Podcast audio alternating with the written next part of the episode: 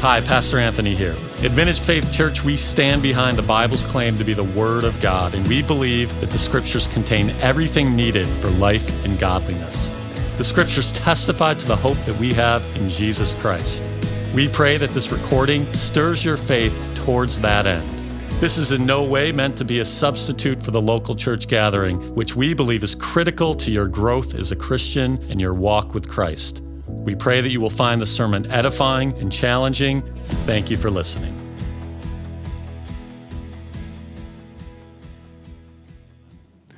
So, as you see the, the text this morning, if, if you have children, and, and I've tried to, to hit the families with children just to, to kind of warn them what the text was about, um, it is, uh, Paul doesn't mince words here.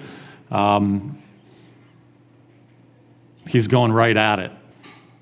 And we're going to go, therefore, right at it today as well.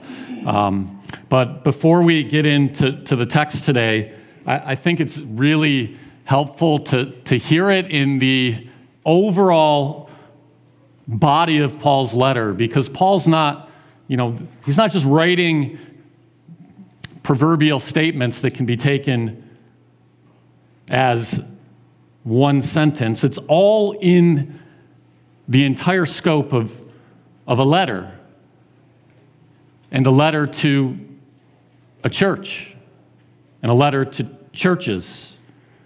And if you remember, chapters one through three were all about what God has done for the believer. And, and there wasn't, there was only one command in that section, and the command was to remember what God has done, remember where we were. Um, Chapter four is a pivot. And again, you've heard me say this, but I just, we, we got to set up the text today. It's a pivot, and he begins talking about unity in the church. And then he begins talking about okay, the path to that unity is actually raising the bar and seeking knowledge of Christ together as a body. And then uh, two weeks ago, he, he talks about okay, and again, in the context of unity, he's saying you need to put off the old man or the old self and put on the new self after the likeness of God. Last week, he, he kind of unpacked a little more what that looks like. He basically said, Stop being a lying, murderous thief right? Last week he just went, he, he's going right at it. He's going right at our old nature. And again, this is within the context of unity in the church. These are things that actually create disunity and disrupt unity. So that brings us up to this text today. And again, I want you to hear it in the context of that. Putting off the old, putting on the new, but maintaining the unity of the body. All right, here we go. Ephesians 5 1 to 4. Therefore, be imitators of God as beloved children, and walk in love as Christ loved us and gave himself up for us, a fragrant offering and sacrifice to God. But sexual immorality and all impurity or covetousness must not even be named among you, as is proper among saints. Let there be no filthiness, nor foolish talk, nor crude joking, which are out of place, but instead let there be thanksgiving. So, Paul is going to give us a positive command and a negative command. The positive command, he's saying, be imitators of God. Walk in love as Christ loved us and gave himself up for us. Again, this goes back to, to Adam's sermon in Philippians 2 not demanding our rights, but thinking of others is more important than ourselves. And Paul is going to contrast that spirit with sexual immorality. So we're going to we're going to look at that. But first, we just got to remember how did Christ love us? Well, he, he gave himself for us. This is going to be talked about in two weeks to husbands how to love our wives. Ephesians 5:25, husbands, love your wives. How do we love our wives? As Christ loved the church and gave himself up for her. And we're going to go into that in two weeks in depth. We're actually going to look at in two weeks why marriage is so important and why the church needs to hold it up and why any attack on it within the church outside of the way God designed it is not a good thing and is actually an attack on the gospel itself. That's in, in two weeks. But for now, we're going to look at this verse. So, so Paul, again, he's contrasting self sacrifice with self indulgence. And he's got three words here in the text sexual immorality, which is the word porneia, the Greek word porneia, which is where we get our word pornography from, impurity, and covetousness. And I want you to see today that all three of these words are a constellation of thinking around sexual immorality. The word impurity has tones of sexual immorality, and the way that Paul is using covetousness here is in regards to sexual immorality. This whole passage today is around sexual immorality. Um, I've got a quote here from John Stott. This may be helpful to you. He says that the Greek words for fornication and impurity together cover every kind of sexual sin. In other words, all sexual intercourse outside its God ordained context of a loving marriage. To them, Paul adds covetousness, surely because it is an especially degrading form of it, namely the coveting of someone else's body for selfish gratification. The 10th commandment had specifically prohibited coveting a neighbor's wife. So, all forms of sexual immorality, he writes, must not even be named among you. So completely are they to be banished from Christian community.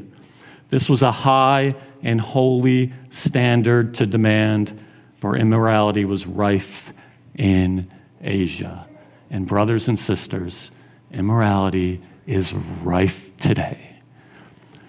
And the church and the churches are being influenced by it. They're being influenced by the culture here. I'm going to make a statement here. These, these are my words, and you can, you may take issue with it, you may not. It's a bit hyperbole, but I believe it's true. Sexual immorality is the most serious sin a Christian can be tangled up in. Now, you might be thinking, what about murder? And okay, let's, I, I get that.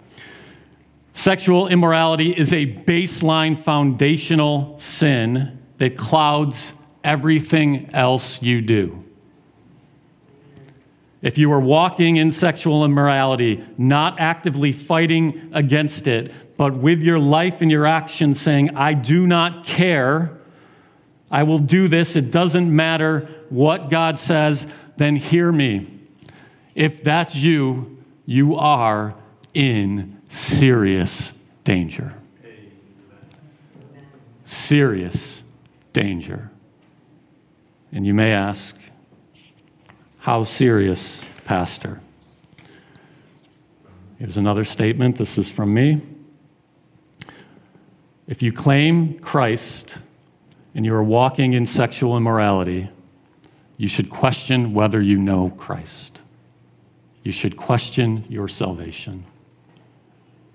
You might be thinking, Pastor, that's that that is crazy. I thought we were saved by grace. I didn't think we were saved by works. And I would just say, hold on for a moment. Let's go to Ephesians 5 5. Paul's words, not mine. For you may be sure of this that everyone who is sexually immoral or impure or who is covetous, that is, an idolater, has no inheritance in the kingdom of Christ and God. That's how serious this is. The wisdom of God made known that Paul talks about in Ephesians 3, saying the powers and the principalities of darkness will, will be known by the church. Guess what? When the church is like the world and we are just as sexually impure and immoral, that is not being shown in any way to the world, to the powers and principalities as well. And you might again be thinking, what are you talking about? It sounds like you're, you're preaching salvation by works. And I would just say, no, I'm not. This is how the Bible talks to believers. If you read the whole book of James, it talks about faith and works.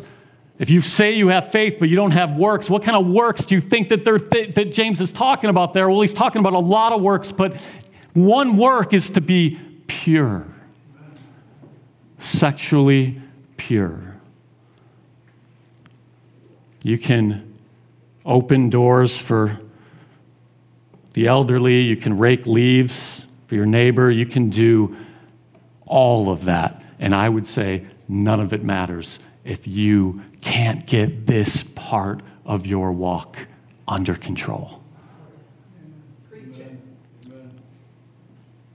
None of it matters. I want to show you that as I talk about the seriousness of this sin in, in our lives as believers, that it's not just me. There are lots of texts in the Bible that are going to talk about how sexual immorality is a different type of sin. It is set apart in a way. Now, if, if some, some of you are very like black and white thinkers, and you might be thinking, well, all sin separates us from God. Yes, and amen. Yes. However, there are certain sins, and you can read Jesus' words in the gospel, that are more. They're darker, they have greater consequences, and they blind us. And this is one of them. All right, 1 Corinthians 6 9 to 11. The Apostle Paul says, Or do you not know that the unrighteous will not inherit the kingdom of God? Do not be deceived. Neither the sexually immoral, nor idolaters, nor adulterers, nor men who practice homosexuality, nor thieves, nor the greedy, nor drunkards, nor revilers, nor swindlers will inherit the kingdom of God. And such were some of you. Let's take a moment with that text just to talk to the children in, in the room. Kids, you guys are growing up in a time, in a place that, that those of us 40 and older know nothing about. You're being told that your actual identity is your sexual feelings. That your actual desires are who you are. And the Bible emphatically says that is not true. And we see it right here. And such were, were some of you. If you know Christ, you were that, you are that, no more. Like Paul says in Ephesians, then walk in a manner worthy of the calling that you have received. And, brothers and sisters, it starts with sexual immorality. It, it starts there. You have faith, okay, begin here. Begin here. So, again, I, I would ask you, and I, I know this is a bit of a heavy sermon, but this, these are Paul's words, and his text is heavy. But have you ever considered this? Is this the first time that you're, you're hearing the, the seriousness of sexual sin? Paul goes on to say in, in 1 Corinthians 6:18, he says, flee from sexual immorality. Every other sin a person commits is outside the body, but the sexually immoral person sins against his own body. Brothers and sisters, there's something in this sin that is so insidious that creeps in every area of your walk, that darkens and clouds God's word, that separates you from God's people, that breaks your communion with Christ, not your union, but your communion. It is a tragic sin that eats at your faith and slowly slowly puts you to sleep. Slowly, slowly puts you to sleep. There's one instance in the Bible of somebody being excommunicated from a church, and we're not going to read it, but it is a sexual sin. Okay? Um, it is important. In fact, Paul talks about that that can work its way through the dough. It's not good for the body, it does not befit a child of God. You know, often in, in talking to Christians, um, and, and, I ask this question myself, uh, we all want to know what is God's will for my life? Right? We all want to know should I take this job? Should I go here? Should I marry this person? Should I do this? You, you know, it's, it's kind of like we, we want God to, to light our path, and rightfully so. It is good that we want to know God's will for our life. But let us again look at Paul's words here in 1 Thessalonians. For this is the will of God, your sanctification, that you abstain from sexual immorality. That each one of you know how to control his own body in holiness and honor not in the passion of lust like the Gentiles who do not know God. See, again, he's equating lust and sexual immorality with not knowing the Lord, just like he's doing in Ephesians.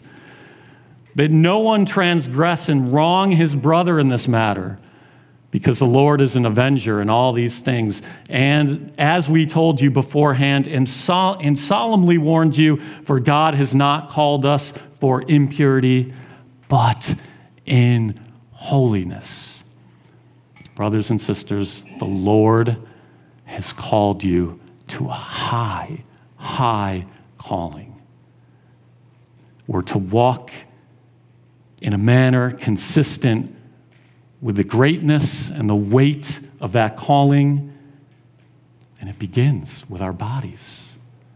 It begins with how we view other people in our own bodies. Actually, if you, you think about it for a moment, human beings are made in the image and likeness of God.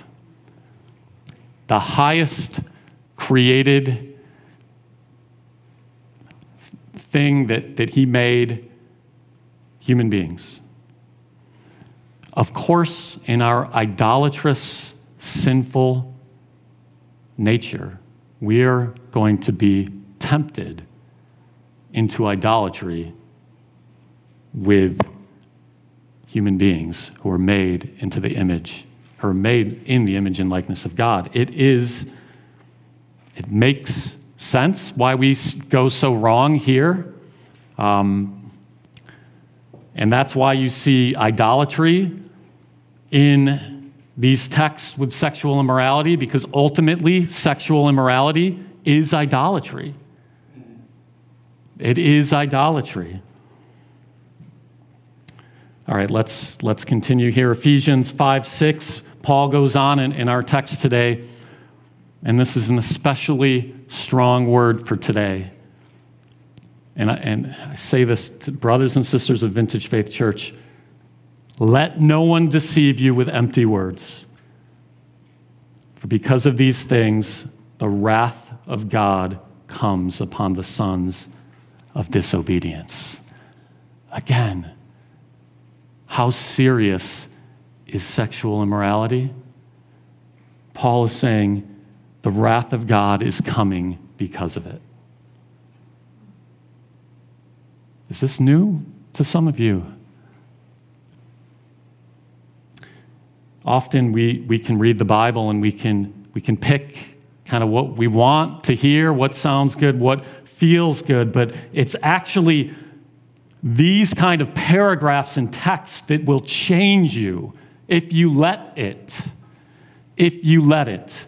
You can fight against this or you can submit and say, God, you have the very best plan for my life. But Paul says here, let no one deceive you with empty words. That's the world we're living in right now. It's just a bunch of empty words about sex and sexual immorality. If, if you in any way try to stifle it, you are stifling somebody's being, their identity. Those are empty words. That is garbage. Kids do not listen to it. The, the words that you're going to hear of following your heart are going to lead you into destruction.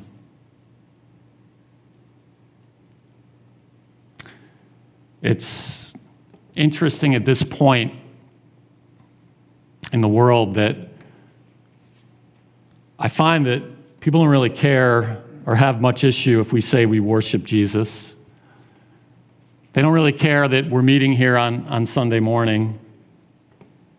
Go ahead, that's fine, whatever you like. But if we take a stand on what marriage is and sexual immorality, they care.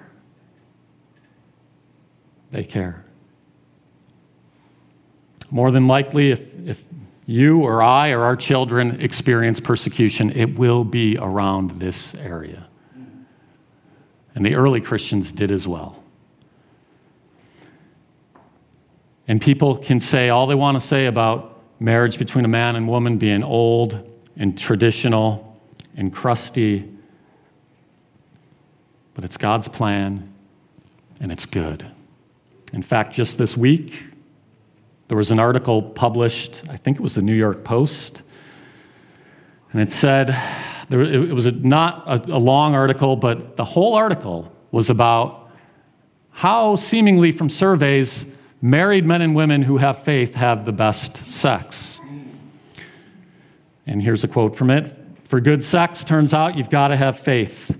People with strong religious beliefs have higher levels of sexual satisfaction, according to the new study published in the Journal of Sex Research. I would go one step further. People of faith who are obedient in keeping themselves pure, God will bless their union. Outside of that, we're just drinking from dirty cisterns. You can drink, but it's not what it was meant to be. All right, Paul continues here. Ephesians 5 7 to 13. Therefore, do not become partners with them. For at one time you were darkness, but now you are light in the Lord. And again, here it is walk as children of light. This is like all throughout the letter. Walk. You're children of light. Walk as children of light, not as children of darkness.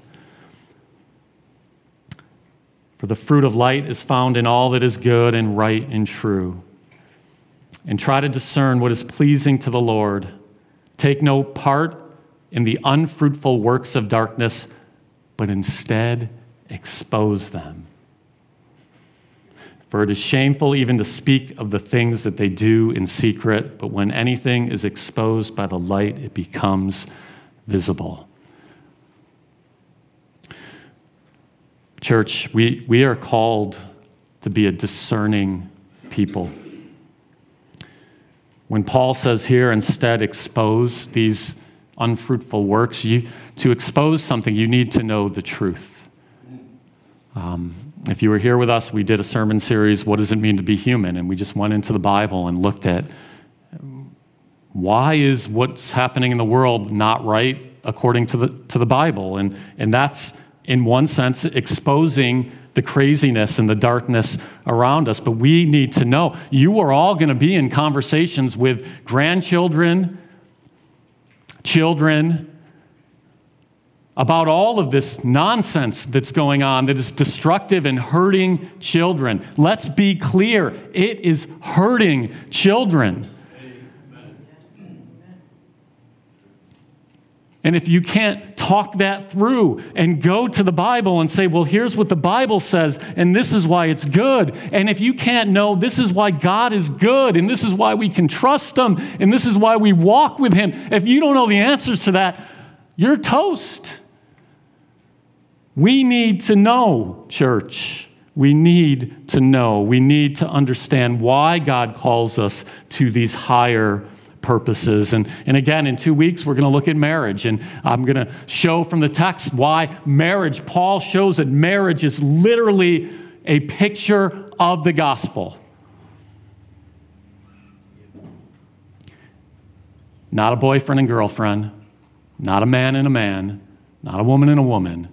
A husband and a wife is a picture of the gospel. If we can't get that right, we're not going to get anything else right. It has to. These are foundational things to the walk of the church. So I would just ask this question to, to all of us, and this is for every one of us. We're, we all fail in, in some way in this, some of us more than others. There's grace for this. You're hearing a hard message, but I want you to remember there is grace in the cross in Christ. There is grace. But here's the question If we are going to be a light to the nations, and we are living just like the nations, how in the world can we be a light to the nations? They're going to look at our lives and say, You're no different from everyone else. You're no different from the world. A few years ago, and you, if you've been a believer for a while, there was a, a movement. It was uh, called a lot of different things emergent church, missional movement. Um, there were some good things in that. It, w- it was, uh, you know, evangelistic. Let's go out and, and preach the gospel. But what happened in that movement was it started pushing back against preaching. It started pushing back against, ah, you don't really need to be at church, churches. We should be out there talking to people. Started pushing back against theology. Oh, you're just puffing up. You guys are just getting kind of too smart for your own good. Are you going to be a Pharisee? Started pushing back against holiness. Ah, well, we're all sinners. Does it even matter? And if you followed that at all, the leaders of that movement have recanted their faith. Almost all of them. The movement was an off ramp for the faith. It was an off ramp for the faith. We are called to something higher, church. There is a purpose to the Lord's Day gathering. There is a purpose, and, and we are to be out on mission and we're to be living holy lives and, and stewarding every aspect of our lives. That is not legalism. That is what we are called to do. There's a, a quote from Dwight Smith um, in his book Renovation he says this that the church is called to spiritual maturity, to stewarding every aspect of our lives for the kingdom of God and his righteousness. Only when God's people, listen, this is the key right here. Only when God's people are truly living holy lives, and I would insert number one sexual purity Empowered by the Holy Spirit within them, will they be effective in fulfilling God's purpose for them in their generation to proclaim his gospel message of relationship and representation to every man, woman, and child in the places where they live. This is the type of church we want to be out there being priests in a sense to God, showing the lost world who God is. But if we are tangled up in sexual immorality, tangled up in, in sin, we don't even have that light for ourselves. How can we give it to others? Church revival starts in the church, it starts in our own hearts. Let us repent where we need to repent and turn to God. Let us learn Christ together. Remember a few weeks back, Paul said he's talking about living a, a, a, good life, and he's like, that's not the way you learned Christ. Again, this gets so murky in the, in the church. It, it's like we know we're saved by, by faith, justification by faith alone, but then somehow we draw from A to B. We think, okay, well, I don't, it doesn't matter what I do. And you can't read the Bible for five minutes and make sense of that. We are called to live holy lives. And when we do as a church, we will be a force for Christ. Amen.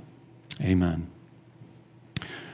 In the book of Revelation, at the end uh, of the Bible, we have a, a, a metaphorical Babylon. And, and all throughout the Bible, Babylon, it's a real place um, but it also represents human pride, sexual immorality, um, just oppression, all of that. So, so hear this. It's the end of Revelation. This is God talking to um, his people. And he called out with a mighty voice Fallen, fallen is Babylon the Great.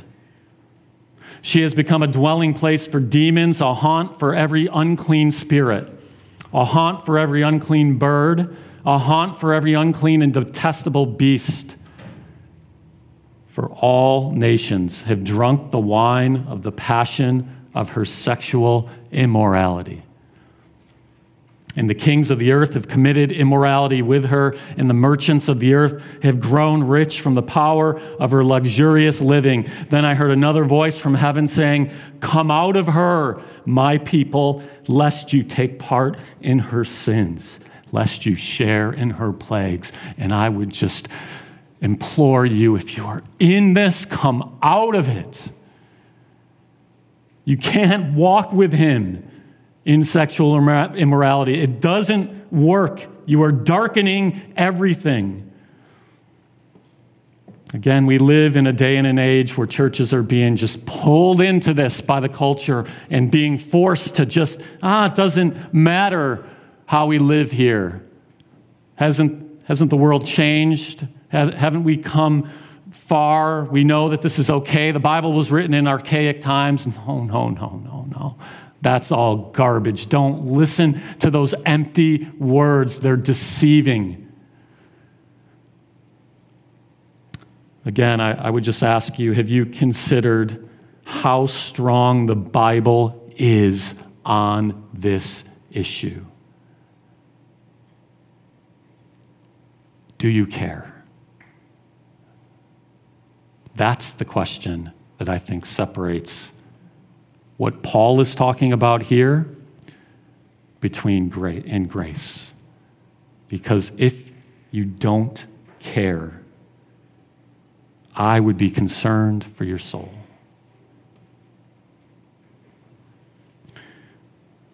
Christ is calling us out, church.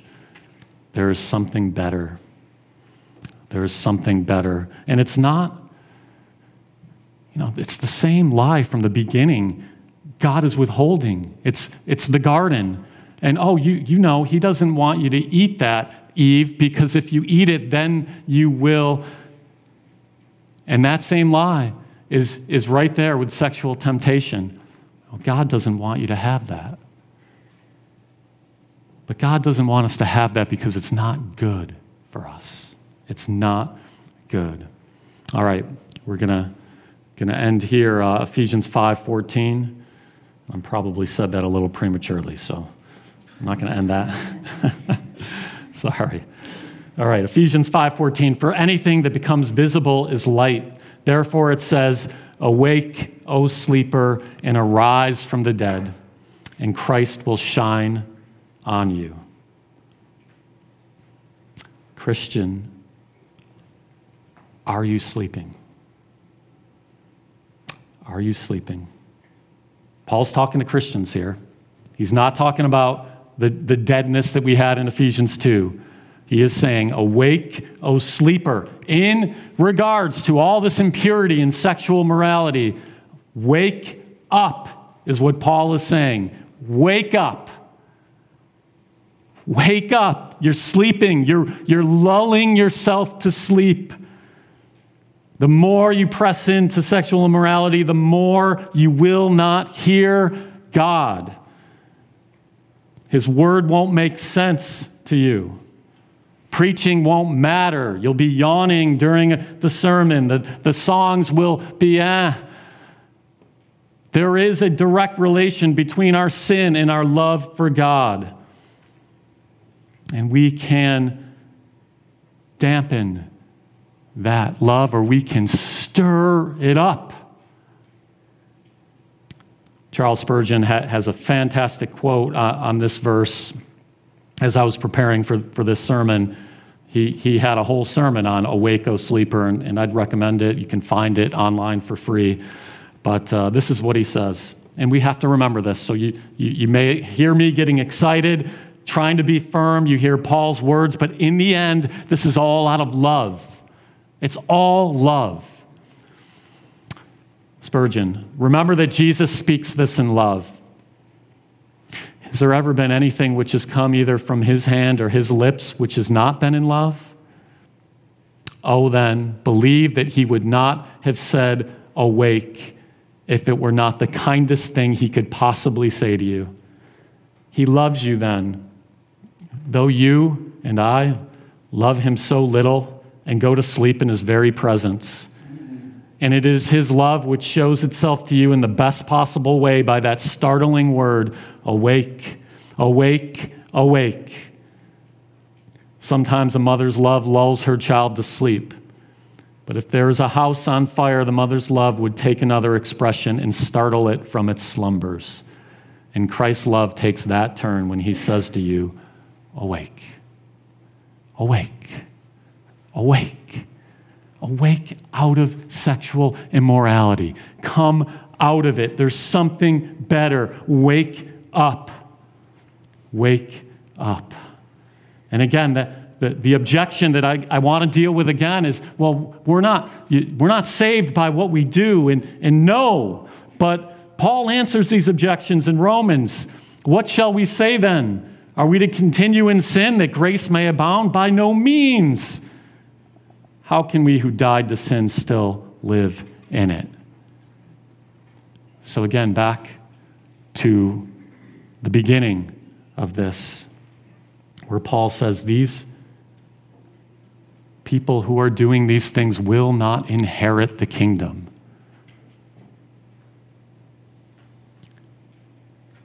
If you truly know the Lord, you're going to repent and you're going to follow him. But there is a possibility, if you don't care, that you don't know him. You haven't died to sin. You're still in your sins. And, you know, Paul tells us in, in Philippians work out our salvation with fear and trembling. And this is what I think he means. We shouldn't, we shouldn't be walking around like, am I saved? Am I not saved? Am I saved? Am I not saved? But if we're walking in that kind of immorality, we should. We should ask ourselves, do I really know the Lord here? Do I care about what the Lord says? Brothers and sisters, please, I, I beg you, stop drinking from the polluted wells of immorality. You're not gaining anything by doing it. You're actually hurting yourselves. Do you want more of God? We have to awake from this slumber that's putting us to sleep. We have to wake up. We need to walk in a manner worthy of our calling. Paul doesn't just tell us to wake up here, he actually gives us a promise. And it's a beautiful promise and it's right in the text. Awake, O sleeper, and arise from the dead, and Christ will shine on you. Turn from this sin, and you will see, experience more of Christ. I promise you, it's right there in the text. How does that look? Well, you'll have sweeter communion with the Lord. We all, if you know Jesus, you have union with Christ. You can't lose that. But what a believer can wax and wane on is communion. Just like if you're married and your spouse, there's going to be times where you feel very close and things are great, and at times where you feel distant. That is just like our relationship with the Lord. When you are in sin, outright sin of a sexual nature, I promise you, you are putting a gap between you and the Lord. You are hurting your communion. So when we repent, you will have a sweet communion with Jesus. You will have peace in a way that you don't have now. You'll have a clean conscience and a pure heart. You will be a faithful witness to the Lord. He will shine light upon His Word. You will see things in His Word that you did not see before. And best of all, you will have joy in Christ. Joy in Christ. Church, let's not be a church asleep. There are plenty of sleeping churches. I want to even, as a church, challenge us to be even more than a hospital for the sick, though we are. A place where people can come and bind up wounds. Praise God, we should be, but let us be a barracks for soldiers. Where we come in, receive commands, strengthen, and go out Monday through Saturday as soldiers. And if you're caught up in sexual immorality, you're not a soldier. You're not a soldier in any way. Paul talks a little bit about this, and we're to, this is going to lead us into communion. So as we begin to go into communion, just get, get your heart right. Take, take time to repent. Again, there's grace wherever you are, there, there's grace here. God is good, His blood is shed for you. But Paul says in 1 Corinthians 6 flee from sexual immorality. Every other sin a person commits is outside the body, so we've read this. But the sexually immoral person sins against his own body.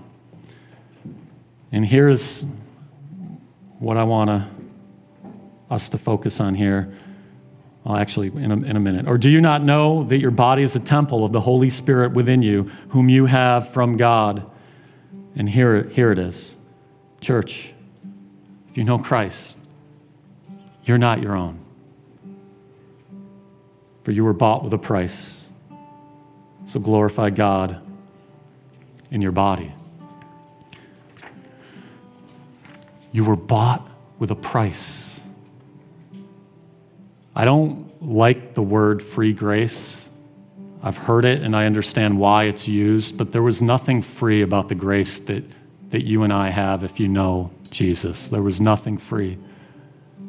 You were bought with a price, and oh, the cost of that beyond the cost of anything we can imagine.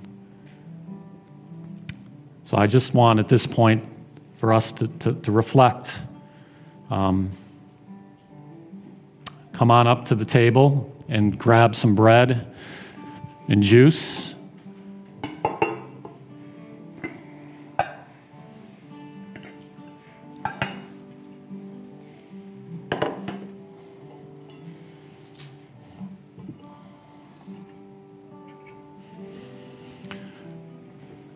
And as you approach the table, just take time to think and, and repent where you need to repent. And, and again, we're all in different places here. But think about your own heart, your own life. Where is the Lord being clear to you? Where have you been ignoring Him? So come on up, church, and, and partake, and we'll, we'll eat and drink together.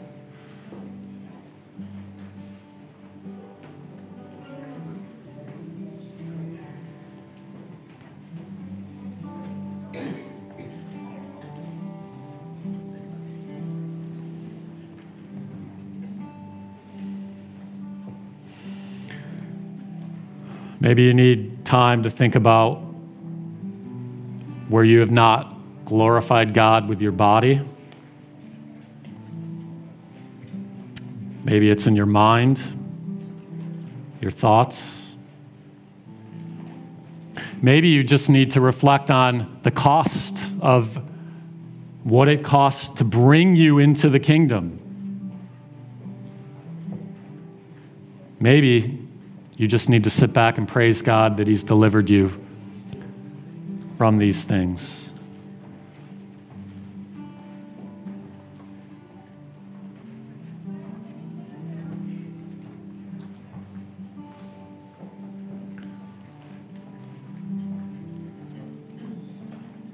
The scriptures say if you hear his voice, do not harden your heart. Brothers and sisters, we, we heard God's voice through His Word today. And God's Word will either harden hearts or it will soften hearts. Do not harden your heart. Heavenly Father, I pray that you give us hearts of flesh. Remove the hardness in our hearts in this area. Help us to approach you with reverence in awe.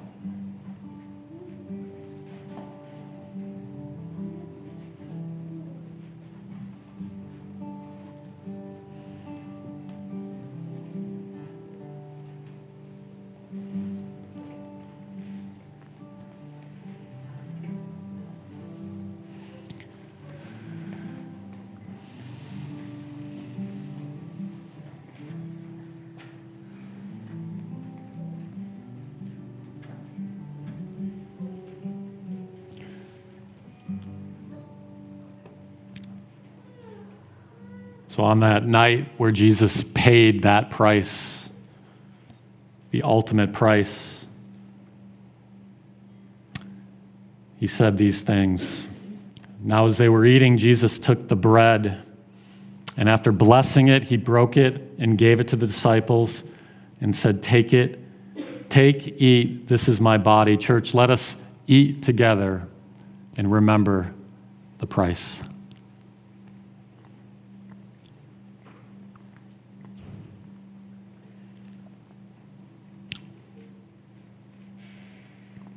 His body was given for you. At the end of the meal, it says, And he took the cup, and when he had given thanks, he gave it to them, saying, Drink of it, all of you, for this is my blood of the covenant, which is poured out for many for the forgiveness of sins. Church, let's drink together.